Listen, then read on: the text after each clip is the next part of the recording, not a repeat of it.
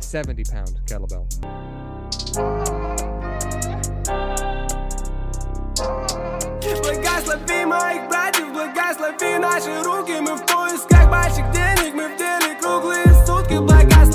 Out radio show, man. They everywhere. Hi, Jerry. Tuned in for another episode of Banked Out Radio Show, and I have another Zoom interview for y'all. I have Aleks Sophie, who is a, um, I guess, strength All trainer. sorts of stuff. Yeah, and then author. Uh-huh. Um, but what I thought was very interesting was the kettlebell because you normally don't like see that, I guess, displayed in advertisement or strength training. At least I haven't. You know, so, Mhm. you know, you normally see the uh the uh was it the uh, deadlifting, um, you know, free weights, things of that nature. So Aleks, uh, tell us a little bit about your journey. I, I was reading where you know you was introduced to this and uh, back in like 2008, and I guess in 2010 is when you I guess turned it into a business. That's right. Yeah. Um, you know, it's funny because I grew up as sort of like scrawny, unathletic, weak, Mhm. goofy, really uncoordinated. Uh, you know, picked not quite last, but usually like Yeah. second or third to last for team sports and public Mhm. elementary school and middle school and and what have you.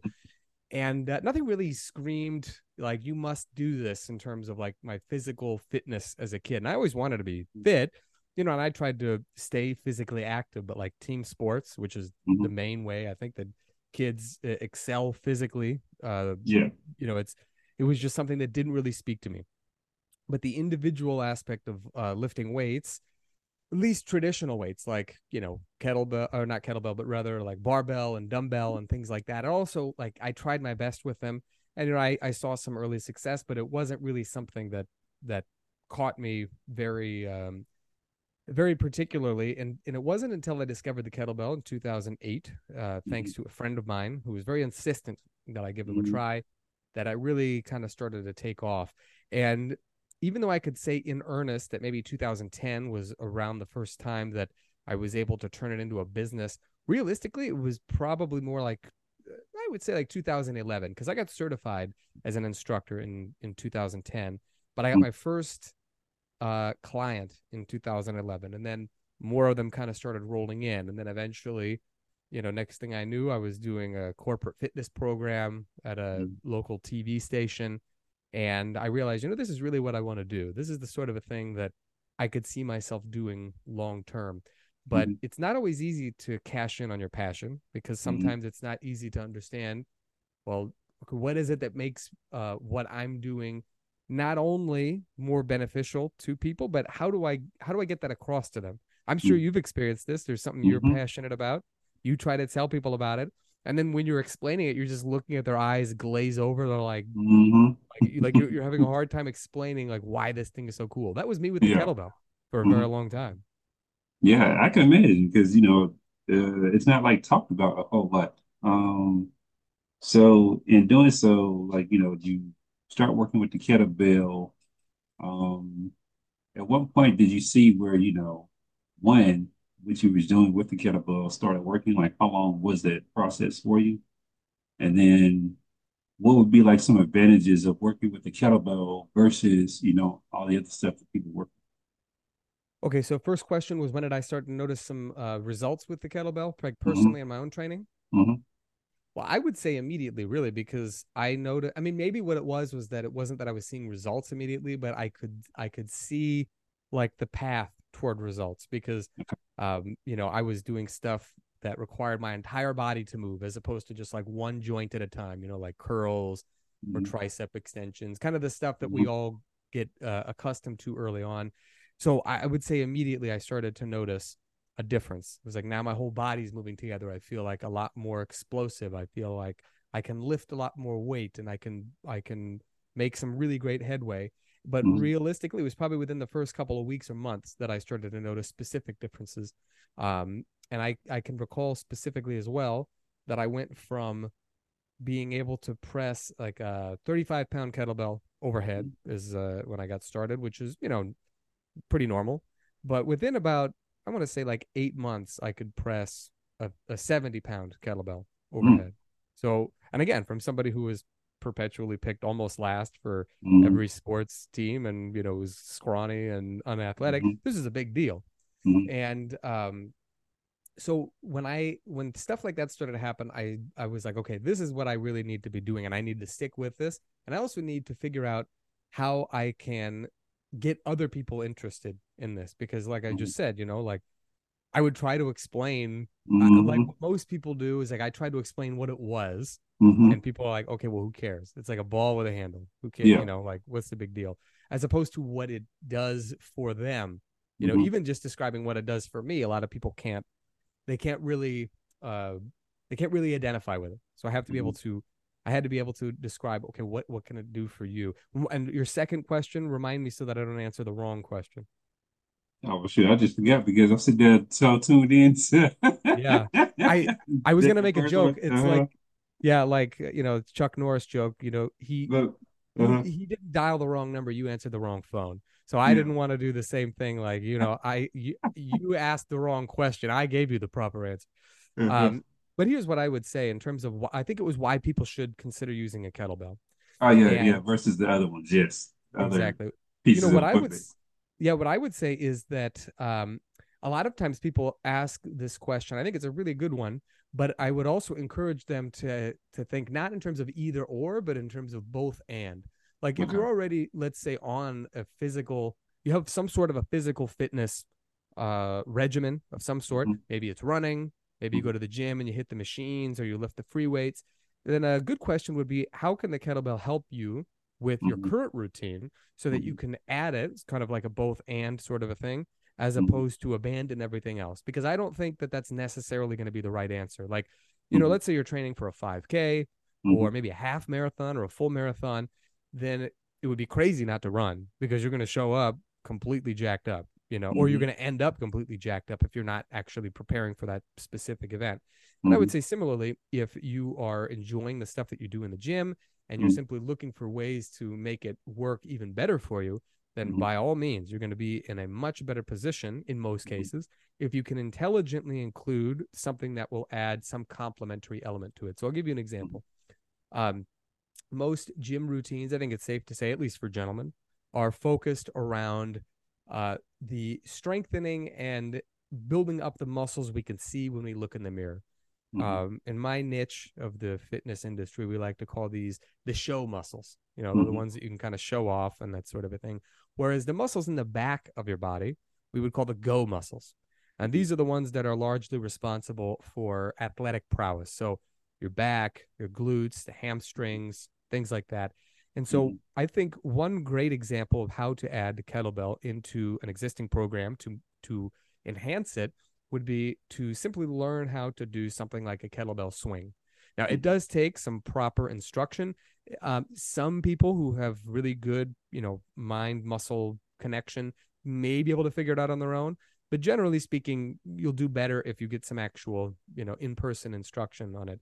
Mhm. And, uh, but what the swing is, is basically kind of like uh, you would think about like a deadlift where you're just lifting a weight off the ground and you stand up. It's sort of like that exact same movement, but it's done in a ballistic manner. So it's done with a bit more momentum. So what this Mhm. does is this allows you to take advantage not only of Mhm. the unique construction of the kettlebell, but it also allows you to build up a good degree of explosive lower body power, which most of us uh, really don't build much of in the gym unless Mhm. we're doing something like maybe sprints on Mhm. um, you know on the on the treadmill or things of that nature.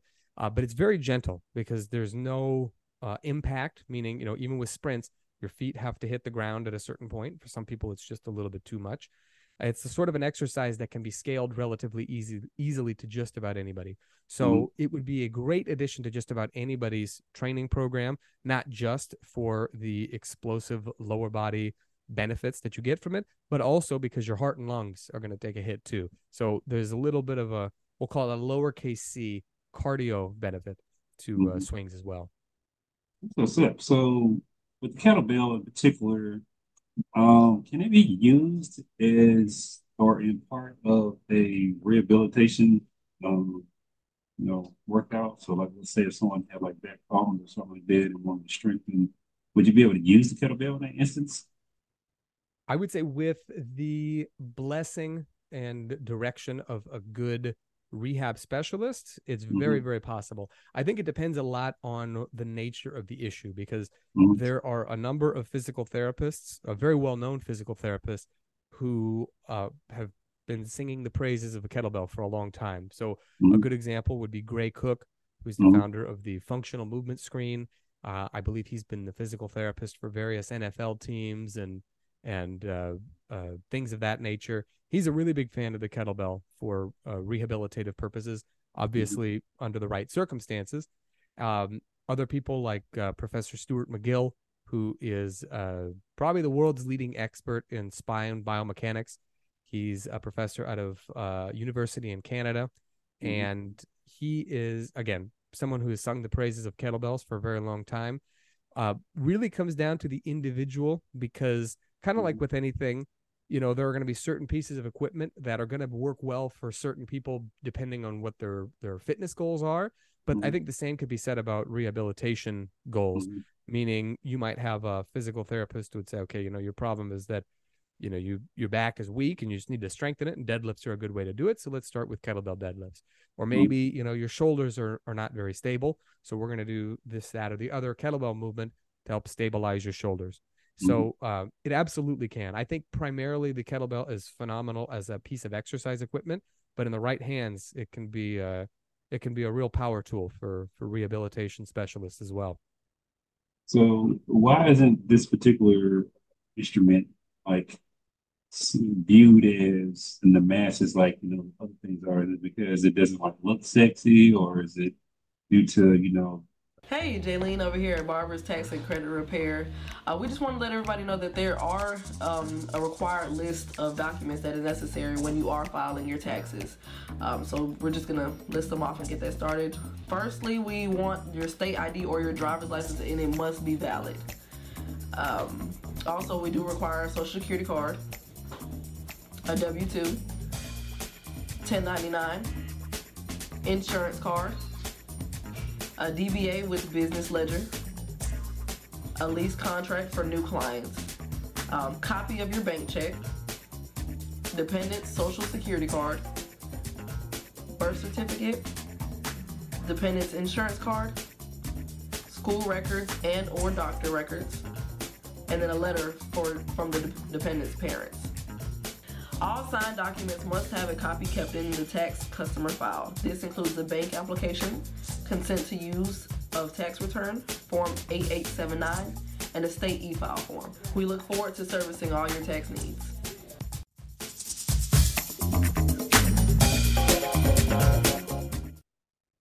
the way that you have to use it, it is impractical for a lot of people, or they just don't understand, in your opinion. I think they it looks doesn't sexy. That's me. But I think, yeah, I think for a lot of people, they think it looks weird. You know, the thing that I've noticed over the years has been that um, a, a really big, it's a subtext. People normally may not tell you this, uh, you know, as a personal trainer, but they don't want to look stupid.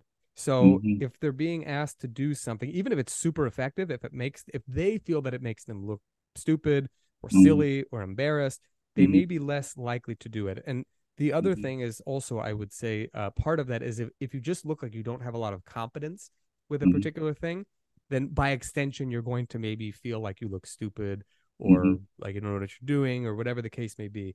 So I would, I, I will say this in the 15 years that I've been using kettlebells, we've Mhm. gone from like nobody knowing what a kettlebell was. Like I would try to describe it to people, and it, was like it was like I was playing Pictionary.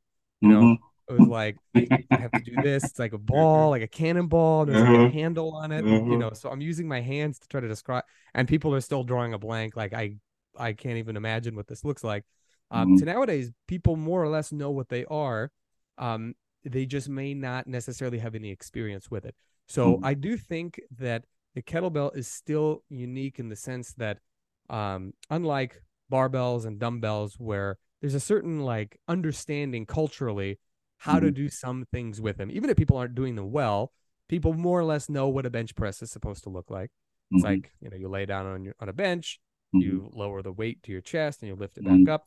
Obviously, there's more technique than just that, but you know, people more or less know the shape of the exercise. Likewise with you know bicep curls, uh, you know maybe shoulder presses, things like that. But with a kettlebell, you know you're dealing with, in particular, a lot of ballistic movements, like I mentioned, swings earlier. Um, a number of other different ballistic movements like cleans, high pulls, snatches, things like that. Uh, they they look dangerous and they can be if you don't know how to do them. And people also, I think, in many cases they're like, well, what does that even work? You know, so Mhm. it it seems to them like it's more of like a series of eh, maybe we'll say like party tricks or cool things that they could do, but they don't understand exactly what it will do for them. And as I Mhm. mentioned earlier, that's what people are really interested in is they want to know what is it what will this do for me or Mhm. you know for my particular goals. So I think a lot of it has to do with the fact that um it's it's viewed as kind of a novelty piece of equipment as opposed to you know a piece of equipment with hundreds of years of history, maybe even longer. And um and a lot of people just don't have we haven't reached the point in our culture where it's so ubiquitous that everybody kind of knows Mhm. What to do with it. I we Mhm. may reach that point, but it may take another 15 years. Maybe maybe Mhm. it'll take 20 years. Um but I think that's a big reason why. It's like people have a vague understanding of what it is now, but they don't have Mhm. that sort of competence as to, as to what it's uh, what it's made to do. Okay. Um, so with you being in the industry of, you know, physical fitness and, you know, training people, working out, strengthening, explosion, and all that, and you had to build your business, at what point um did you come up with the nine minute challenge? I see where, you know, it's used as, you know, because people are so bombarded with everything nowadays that they act like they don't have enough time to work out. Yeah. So, you know, I keep seeing where, you know, in the industries that, you know, these different explosive type of workouts are coming about where, you know, it's only going to take take 10 minutes, nine minutes, 12 minutes, 20 minutes, whatever the case may be. When did, when were you able to develop this? I wrote it in 2020, and you know, previous to that, um, I had had, and I put out a lot of other different, you know, articles, free reports, Mhm. um, challenges, things of that nature. And one of the things that I have I had noticed, and this was something I had noticed years prior, actually, was that people seem to get the best results with the smallest commitments. And what I mean Mhm. by that is that eh, you know, if you ask people, okay, let's say you want to get in good shape, tell me what the process is going to look like. Most of them are probably going to tell you, okay, I go to the gym five days a week, I work out for an hour, I do a mixture of you know, weight training and cardio and all this other stuff. And then you ask them, okay, so you know what you think, and there's no reason that wouldn't work, but why aren't you doing it? And there are plenty of very good reasons for it. You know, I I'm not one of those people who says, "Oh, what's your excuse?" You know, here's an example of somebody who's got a very stressful and and uh, action packed life, and they're still doing all the things that you agreed you need to do. So what's your excuse? Reality is, is we we all have very good excuses, and it's a mistake to think that uh, it's a good idea to teach someone how to swim by pushing them into the deep end and being like, Mhm. all right, you'll figure it out because you have to, you know. Um, people don't like being put in situations like that, and they typically don't respond well to it. So what it, um, it was about in 2015 in particular, I um, it was a very busy year for me because I was constantly traveling to teach fitness workshops, Mhm. and my in-person classes that I had Mhm. were in some sense they were suffering a little bit. I remember I had a group of ladies that I was teaching and I Mhm. told them I was like, "Hey, I'm going to be out of town for 2 weeks. I'm going to go teach this, you know, workshop." And they were like, "You know, that's great for you, but for us, you know, we need you because, you know, you're they're here to Mhm. teach us and all this other stuff and and then you're gone for a week or 2 weeks and you know, we're like we're just kind of in limbo."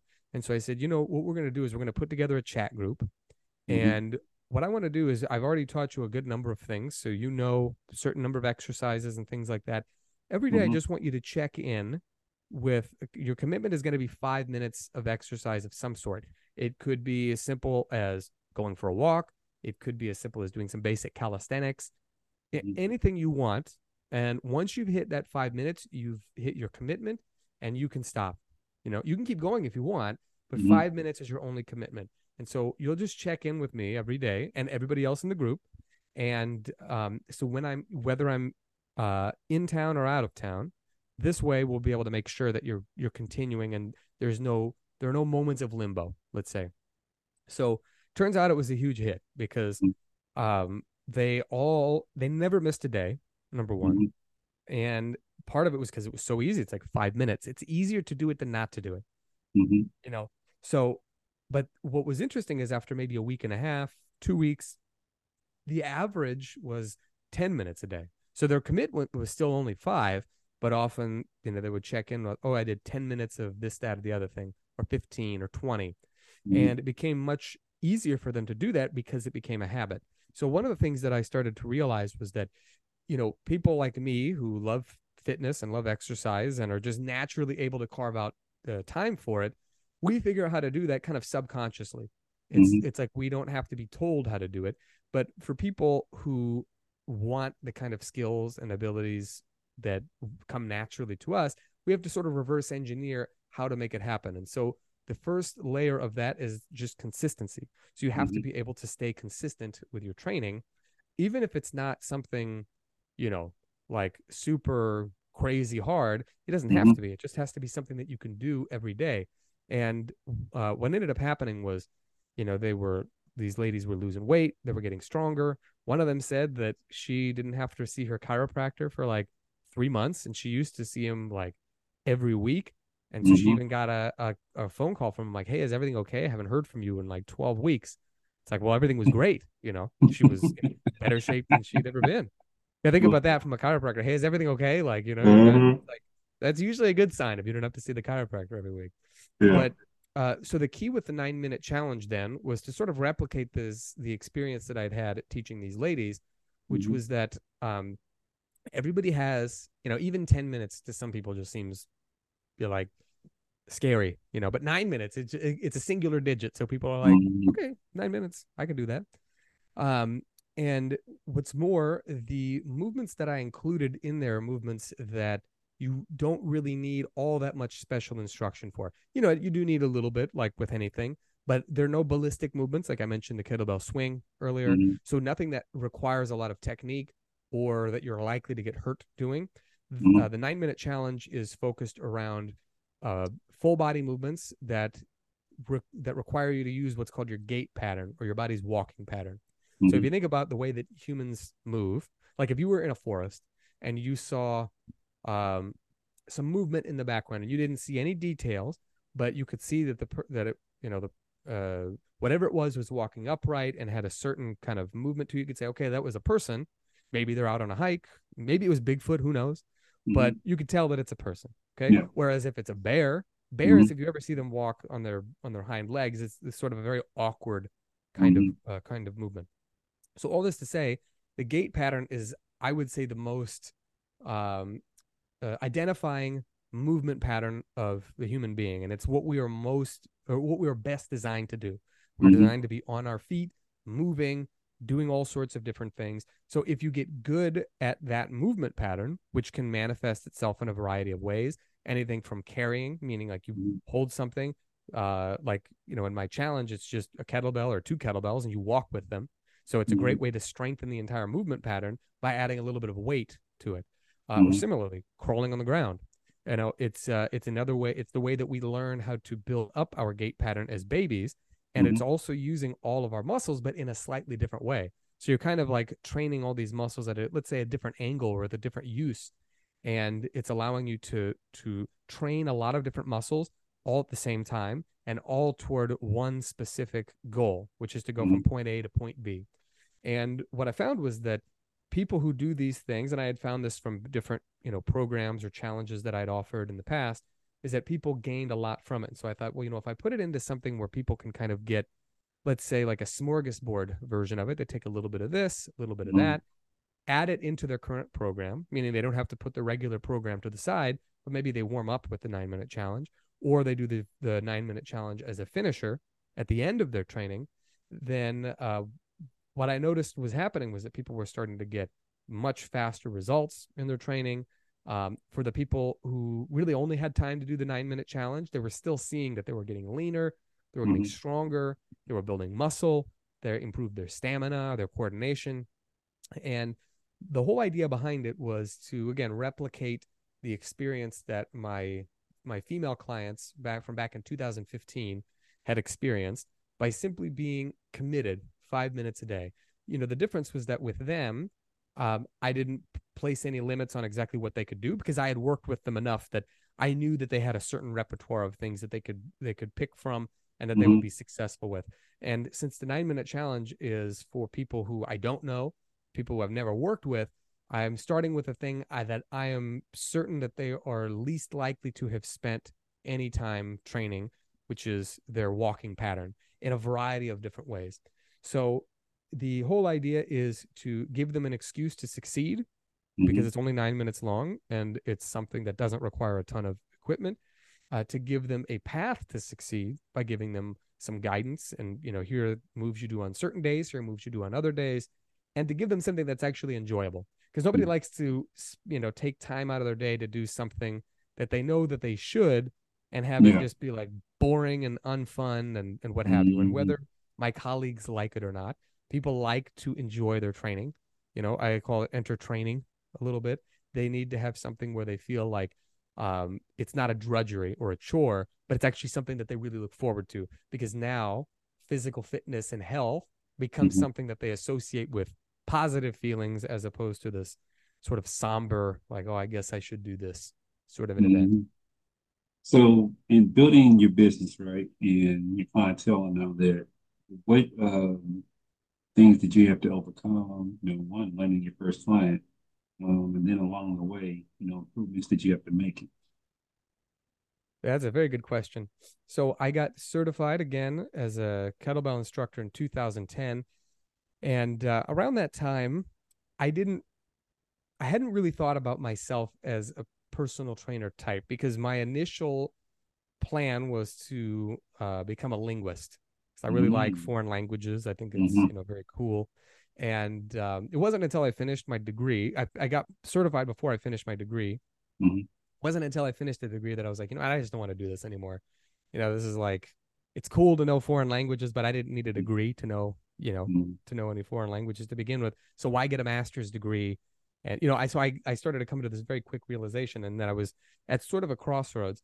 And it was at about this time that I I had a profile on a kettlebell training website that was very mm-hmm. well known at the time, and somebody who lived in my town had um she had discovered kettlebells through there was a guy, Tim Ferriss, who wrote mm-hmm. a book called The Four Hour Work Week, and then later wrote a follow up called The Four Hour Body, which kind of purported to show you how to more effectively train yourself. And there was a segment on there about uh, a lady named Tracy Reifkind, who mm-hmm. is the wife of a colleague of mine, Mark, who had lost like 120 pounds, primarily with kettlebell training. Mm. And uh, the lady who reached out to me, she had want she wanted to lose some weight, and she knew that kettlebells were a great way to do it. So she reached out to me. I had to do almost nothing, basically. Mm-hmm. Um, and so I started going over to her house twice a week, and I would I would uh, work with her on the kettlebell movements, and we would do swings and you know a variety of other moves that she was uh, she was more than capable of doing, just needed some some guidance with. And then from there, um, I started teaching friends because I was like, hey, you know, I've been talking your ear off about kettlebells for years. Why don't you come over and try a workout? Um, some of my colleagues, I was a waiter at the time. That's what you do mm-hmm. when you have a degree in English, and it's only a bachelor's degree.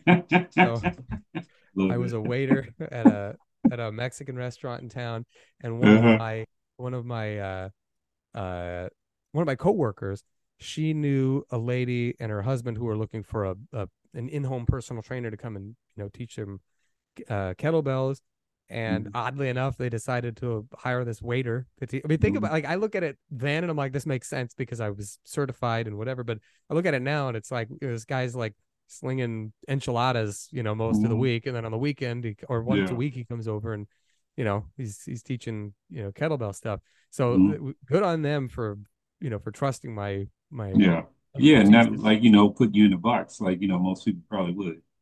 Exactly. I mean, I, I look even now. I think I would be inclined to put somebody in a box like that. I think maybe given my own experiences, I would be a little mm-hmm. bit more forgiving, and I'd be like, okay, he or she's early on in in their career, so mm-hmm. uh, you know, I'll give them a chance. But uh, but yeah, they were very kind to have given me that chance. And uh, you know, as time went on, I um, a lot of it was through word of mouth. Now, Mhm. I do think word of mouth is important, and there is a Mhm. way that you can kind of commandeer it to in your favor. Mhm. I didn't know what that way was, so I really did get quite fortunate in the fact that um, I had people who would go to bat for me, you know, to uh, talk to other people that they knew. Like Mhm. uh, there was a gal that I was friends with. Pardon me, gal that I was friends with, and uh, she worked at a TV station, and Mhm. her boss was really into fitness, and he uh, she had a uh, a trainer, and I for some reason I think they they had to stop working together because the trainer took on a new job or opened a gym or something like that, and so she was in the market for a new trainer and Mhm. agreed to you know let a waiter come over Mhm. to the, to the TV station Yeah. and uh, and you know put her through a, a workout, and so she hired me, and then eventually from there, um, I'd asked her like, well, what about putting together like a like a program for you know the people who work here, and so she said, okay, let's do it. So I then I I started to run this corporate fitness program, Mhm. and uh, so I was very fortunate in that regard. But the majority of my training career, I had very little business acumen, a lot of Mhm. passion, Mhm. but one thing that you find very quickly is that you can have a lot of passion and even be the best there is in Mhm. in what you do and still not make a lot of money because you do need a certain level of we'll just say general business acumen. I if I had to label it as just one thing, I would say marketing in particular. Yeah, to have a good understanding of of how to market your your skills and your abilities uh, Mhm. toward the people that you're best suited to help in a way that makes them excited to want to seek you out and and find your help. So there were uh, many years where you know I just worked as a uh, in-home personal trainer, which for a short period of time is fine, but it uh, you know the amount of time that you spend commuting to various different places uh, is just not uh, it's not easy to scale that sort of a Mhm. thing. Um, and so I, you know, I, I enjoyed it, but I will say I definitely suffered for some time because it was like, you know, there's only so much money you can do, and uh, only Mhm. only so much money you can make.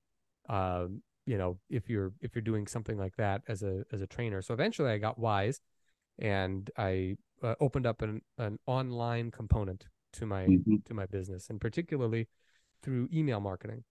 Now, a friend of mine, Pat Flynn, who is still a very good friend of mine to this day, he for years had kind of like gently nudged me, said, "You should start a you should start an email list. You know, you should start collecting emails. You know, making offers and and uh, and this sort of a thing." And um, you know, my my vision of myself uh, made it difficult to do that because I I saw myself principally as a personal trainer as Mhm. opposed to you know somebody who was let's say a, like a, a leader or an expert in the field uh, Mhm. which is something that i think gives you a little bit more ability to spread out what it is that you do so i mean if you think Mhm. about let's say um, the doctor you go to the, doc, uh, the hospital and you see a particular doctor the doctor is only going to make money i think this is how it works don't quote me if he's he or she is at the hospital seeing patients and then when they go home is you know it's they're not making money anymore and then you Yeah. think about somebody like let's say dr oz regardless of what you think of him Mhm. um, he is somebody who's uh, been involved in a, in a number of different uh, promotions or a number of different you know things that don't require him to be in a particular place at a particular time in order to make money Mhm. so even though he's a celebrated doctor and I believe a surgeon in whatever it was that uh, that he did prior to becoming a TV personality, um, Mhm. the majority of his money is nowadays is not made by being at a certain place at a certain time doing a certain thing, and then once he goes home, you know the the Mhm. the fountain of of money Mhm. just kind of shuts off. Yeah. So I I think the reason it took me a long time to make the changes because Pat had been telling me since like 2014. He's like, you should start an email list. You should start offering online things. Um, it took until about 2016 before I Mhm. really took his idea seriously and started to offer these things because by now I had managed to sort of change my view of myself as somebody who was who offered online things as well. I was not strictly an in-person trainer. Mhm. And the reason I mention the mindset thing is because for for most people, they'll ask questions about, you know, uh, what do you need to do to run a business, either in person, online, whatever the case may be. And very often you have to up, upgrade your own self image. So you Mhm. know, um, we might want to do a certain thing, we might want to accomplish a certain thing, but if we don't see ourselves as the kind of person who does the things that allows you to achieve a particular goal, um, your your brain is just going to put the brakes on the whole thing because it's like, you know, it's like you might as well have told yourself you're going to scale Mount Everest with no shoes on. It's just like, why would I even take steps toward it? It's not possible. Mhm. So, um, so that was a big thing. Is that it? It took and it continues uh, to this day. I always have to kind of work on upgrading, you know, how I view myself and Mhm. and uh, and the kind of things that I need to do in order to achieve the things that I want to achieve. First, have to be able to conceive of them in my mind by viewing myself in a in a different way. So that was a big change that I had to undergo. Um, but once I started doing regular, you know, email blasts to my to my list of people, then it became just like you know a must do. Like I I, I wouldn't Mhm. miss a day of doing it. And um and again, so that's been since about June of 2016. And uh, from there, I started to offer my first ever offering, which was like a monthly uh, paid for newsletter. So it's a, a PDF that I, I send out with Mhm. training information and, and Mhm. stuff like that, which has then uh, also gone on to me creating specific like uh, courses, programs, challenges, guides, things of that nature. So information products essentially for people who are uh, ambitious about their training. They have big ambition, but they only have a little time to accomplish it. And so I take the Mm. expertise that I've learned over the years and how they can be more effective and efficient at what it is that they want to accomplish Mhm. and and put whatever time they have available into the into their training in such a way that they can get more out of uh, what they're what they're doing than they would if they were just to try to figure it out all on their own. Since Yeah. I've been there, done that, Done that. you know, learn Uh-huh. from my experiences and so on and so forth. But on the business side of things, uh, you know, one of the things that I would also mention is that just like uh, somebody who wants to get in better shape needs to invest in a personal trainer, or you know, even if it's just consulting with one every once in a while to get an idea of what to do in his or her own training. I think it's similar with people who want to run a successful business. You have to invest in understanding better how to run a business.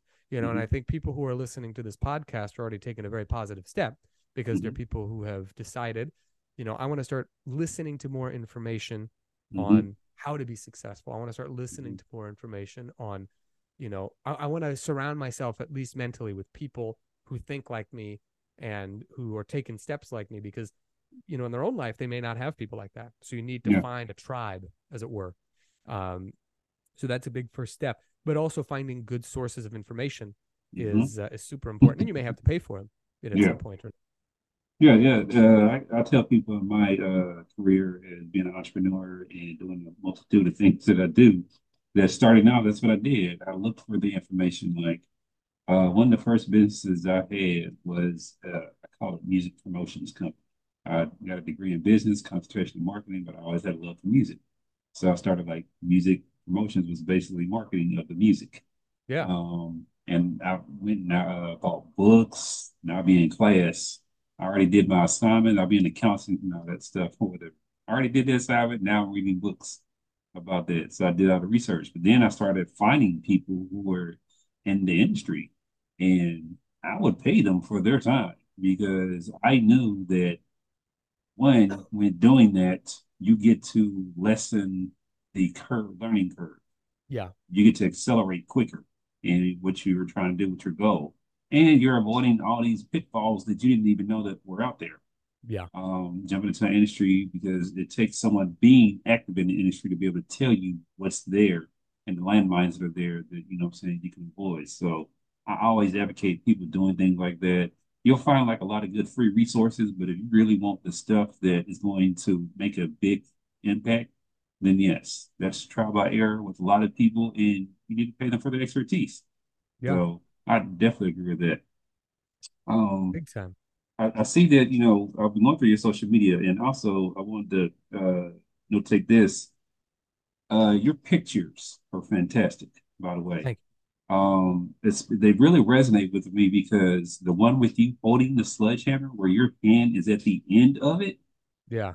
Really demonstrates strength. Oh yeah. I'm like, that was phenomenal. So I don't know who Thank you. thought of that, if you, that was you or a combination of you talking with other people and stuff like that, but that really does hit the nail on it. Uh, the, was it? Yeah. Uh, Hit the nail on the head. yeah. No, they, yeah. It could have hit me in the head because if you've seen the picture, Exactly. The the head Uh-huh. of the hammer is very is right to there. Yeah. Oh yeah So yeah. that, that that was phenomenal. Thank you. Um, so as you're you're uh, I'm listening to your story, I'm seeing evolution, I'm seeing growth. So when did the book come in, and how did you become a best-selling author on, I believe, Amazon with uh, the No BS uh, kettlebell and body weight uh, Kickstarter? That's a very good question. I'm going to give you, my friend, a Mhm. uh, an outline that's very helpful. I think it'll be helpful for pretty much anybody. Mhm. Now, the first thing that you have to do when you're when you want to write a book, well, I'll, I'll tell you what a lot of people do, and I'm sure you've seen this too, Mhm. is that a lot of people decide I want to write a book or I want to do this or that, and so what they start with is uh, the idea of the the fact that they want to write a book, and so then they they create a solution that Mhm. then goes in search of a problem and that's not a, a great way to do things because Yeah. it's it's like trying to jam a, a square peg into a round hole or however that saying goes yeah. so the first thing that you want to do is you want to think of what's a problem that people that i help often Mm-hmm. face or at least the people who are in the category of people that i could help hmm often face hmm and you know one of the things that i had noticed was that there's a lot of great information on kettlebell training and a Mhm. fair bit on body weight training you know most people who are interested in kettlebell training also tend to be interested in body weight training. And when i say body weight training i mean stuff like we'll say like push-ups pull-ups things like that. Um, but there's very little if any information on uh, learning how to use both of those uh, tools hmm together and learning them at the same time because they're both complementary uh, complementary tools. And similarly uh, adding in the element of movement and when i Mhm. say movement i mean things that we might not normally view as like an exercise per se i think i Mhm. referred to crawling earlier you know, hmm most people would be like if they saw you crawling like outside as people sometimes see me do um, Mhm. like i don't know what you're trying to accomplish with this like you know what even is this it just doesn't look like much Mhm. of anything but it has a great impact on our overall fitness and physical Mhm. ability and things like that and so the No BS kettlebell and bodyweight kickstart is based around these three things. It's kettlebells calisthenics and movement. And in particular uh, getting a kickstart with them so that you can learn how to take the basics get reasonably good at them and start to apply them into a training protocol. So step one was to solve that problem Mhm. in that you know people eventually what normally happens is that like you talked about shortening the learning curve by Mhm. you know by seeking out experts in in your field who could help you to to learn things more quickly and so that's what i sought to do is that i i saw that people were typically on this arc of sorts where they Mhm. were like okay i'm going to discover the kettlebell. And then they're like oh you know what? Body weight training seems to go well with this. Oh i need to improve my movement as well. And you know over the course of time that might take months or even years before they achieve all of that. So I thought if I could like shorten that down into a two week time period where they would get like a very quick, let's say, taste of all of those things and the impact that it can have on their training, then without question, I can make it a lot easier for them to start achieving the results that they want. And, Mhm. you know, for me, um, that was definitely step number one is like I had to, I have to distill down what are the things that are most important for them to know. And then how is it that I can, I can teach them these things in a way that uh, even if they only ever get the book and they never seek out my help specifically, will at least put them on the right path. Meaning, if they go to their local personal trainer Mhm. um, and they say, "I want to learn how to do this stuff," well, okay, Mhm. now they've got a path. So I've done something that I can I can help them, even if Mhm. they're not coming directly to me Mhm. for help. Um, and then once you've done that, you simply have to organize it in a way that is going to be beneficial for them. So you have to assume that they know nothing, and that it's up to you to get them. Uh, we'll put it we'll put it this way: maybe not even get them the world's greatest results, but make sure at a minimum that they're not getting hurt. Yeah. Because a lot of times, you know, people are like, "Well, let me give this a shot for myself," and you know, maybe they could be convinced later to seek out a personal trainer or you know reach out to the author himself to you know Mhm. to get more more insights uh, but at a minimum you got to make sure you do no harm Yeah. and this is something that is is key in in personal training because Mhm. obviously you know if you're training to get stronger and fitter and healthier and then all, next thing you know you're like ah my shoulder hurts my elbow hurts you know i can't bend my knee it's like well, you haven't really done a lot to hurt to help the person and they would have been better off without you so Yeah. you know you don't you don't want to put them in a situation like that but then for uh, putting the book together itself the the real key after that was uh just really getting better at being organized about how to put it all together in a way that would not overwhelm them because there is a lot of information in there but Mhm. they have to feel like each step is it's like they're walking up a staircase as opposed to trying to scale you know this this like uh, Mhm. sheer cliff face you know where they're just Yeah. little crevices they can just barely put their fingers into so um that was the whole thing is i had to kind of think who am i trying to help what would i need to let them know in order to be willing and in fact and excited to take the next step and then how do i put these steps together in order so they can go from the bottom of the staircase you know Mhm. presumably knowing nothing or very little to the top of the staircase where they have achieved a reasonable amount of confidence and competence where with or without me they could continue onward and their life has been made better Yeah. so that was essentially it. I was figuring out a problem that I could solve. Who is it that I can best help? And then how do Mhm. I put together the information in a way that uh, even through the written word and you know some pictures and stuff like that, that they are going to be able to reasonably expect to be able to move forward. Mhm. Fantastic. I love it. Um, so it's like you're building your own empire, right? Because you go from just starting out as a, a fitness instructor to now, you know, doing classes, like you said, doing the newsletters, building up a Yeah. database of customers, writing the book, um, having digital content. And now I see that, you know, you're incorporating uh social media into that and creating content for Mm. You know, informational purposes that will, you know, ultimately sort of like act like a sales funnel. Yeah. Um, what do you, you know, one, how do you make the time to do all that? And have you gotten to the point where like you have a team or is it just you uh, doing all this? Still just me. One Okay. day I will have Mhm. a team. I need to upgrade that. I think in my own Mhm. uh, uh, conception of it. Part of it too is I think if I have a better understanding of the numbers, like I can more easily predict, you know, I'm going to bring in like this amount of money from this, uh, you know, location doing this, Mhm. whatever. Then it's easier to figure out how much to allocate to a team. For right Mhm. now, it's just me. Um, the other thing is that you know since 2019 I've done this all online, so um, it was kind of fortuitous, honestly, because I, I didn't, you know, I didn't see that the, some pandemic Mhm. was coming. Yeah. It was just like, I, you know, in 2020 I had set up a bunch of workshops that I was going to be doing all over the world, and I remember thinking, and I had just moved back to Omaha, Nebraska, where I where I grew up, and I Mhm. was like, you know, I really I love training people in person, and so I thought about getting a job at a gym, like just part time, because I still Mhm. wanted the online side to be the, you know, my my main focus. And then I realized I was like, okay, I have to think about this from the standpoint of uh of uh, the gym owner. Like they're not gonna be cool with me leaving for two to four weeks at a time, you know, to go Mhm. teach abroad. They're gonna be like, well, you have you know, you have to find someone to train your people. So I thought, well, Mhm. forget it. I'm just not gonna I'm just not gonna get a gym, uh, a job at a gym. I'll just do everything Mhm. online. Yes. Um, and again, that that turned out to be uh, very helpful. So part of it is that it's just built into my daily schedule to you know put out content. You mentioned a sales funnel, so this will be a good time to mention um, both in terms of my social media presence as well as my book, how Mhm. I get people onto my email list. Because again, my bread and butter is through uh, the daily email tips that I send out, and in Mhm. each one of them, there's always an opportunity to buy something. You know, Mhm. I don't do any real hard selling. I don't find there's any need for it. Um, Mhm. some people do very well with it. It's just not my personality. It's more like I like to Mhm. tell stories and give people Mhm. tips and get them excited about something. And then if it's relevant to something that I sell, uh, then I include some information on you know that particular thing in case people Mhm. want to you know continue to pursue it further. But you know with each social media post that I put out, um, I always make it as engaging as possible. And the only call to action that I have is to get my nine minute kettlebell and bodyweight challenge. So I don't Mhm. try to sell them anything.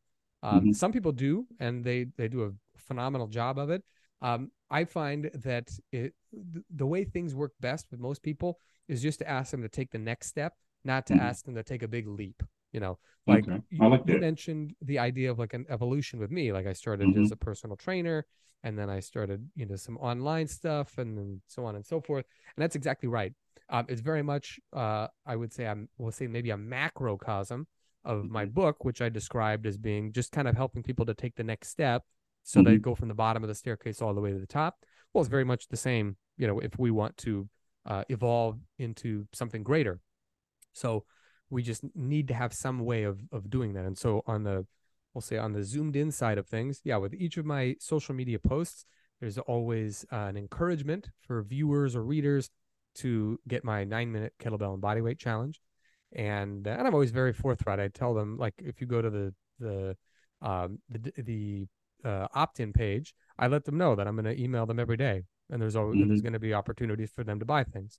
Mhm. I I'm not trying to hide anything. I'm not trying to, Yeah. you know, like Yeah, yeah. I think authenticity uh, is one of the best sellers of not selling. Yeah, absolutely. Absolutely. You know, the other thing too is think about it like this. If you have an email list, you have to pay for those people. Like Mhm. you're paying their rent. They're they're on your list, but you know, the larger your list becomes, the more you have to uh the more you have to pay to keep them on.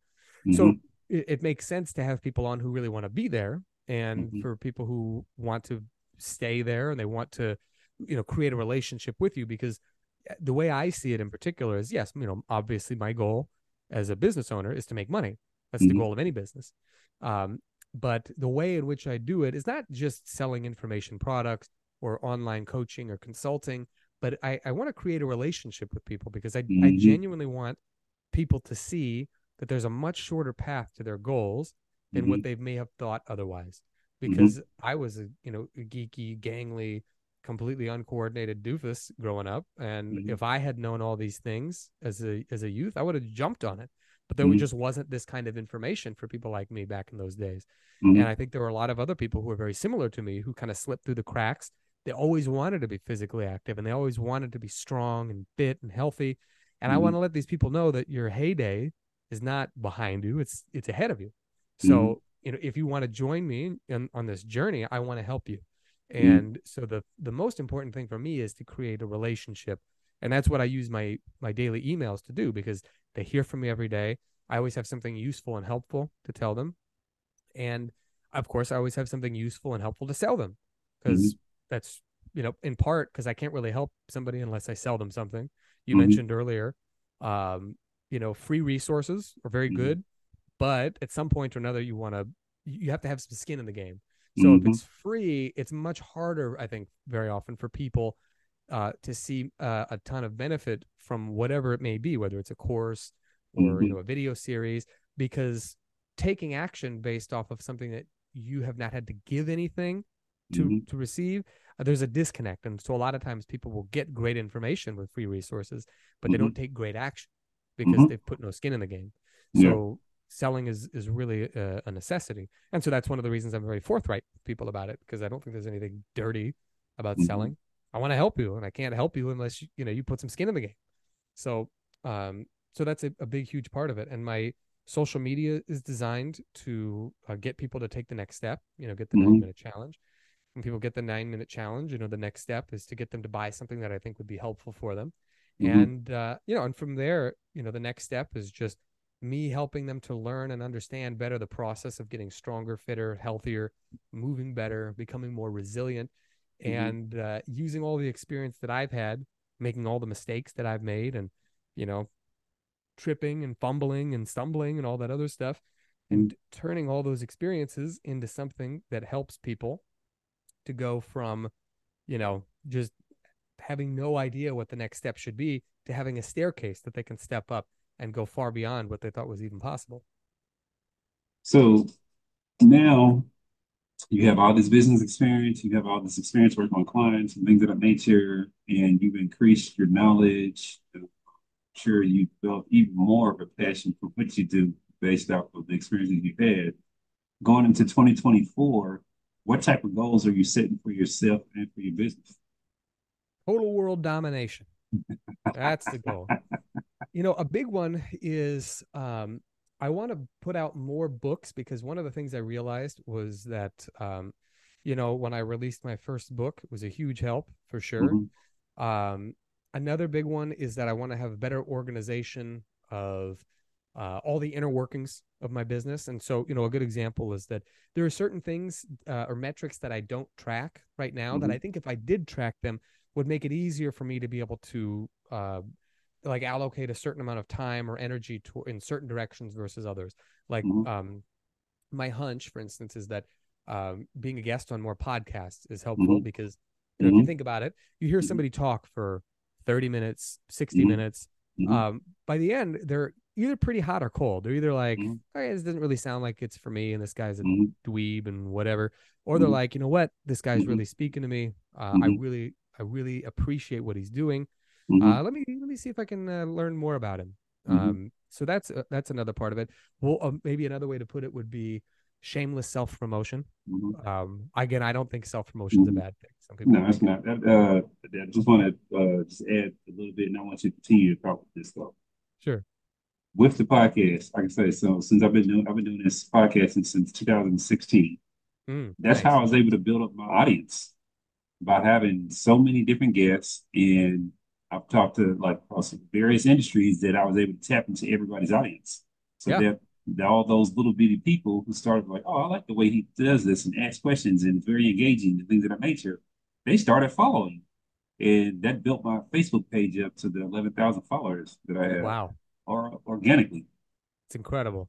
Yeah. You know, you need you need to be praised for that because I'll tell you what, it is hard to get an organic Facebook audience nowadays. It used to be like Oh, in the early days, it was like, Uh-huh. Yeah, make it as yeah, easy as possible. Yeah, uh-huh. and now they're like, oh, now you have to pay to play, Uh-huh. and then even when I, you I pay, you're not people necessarily gonna get exactly. I told people five years ago that Facebook was going to do that.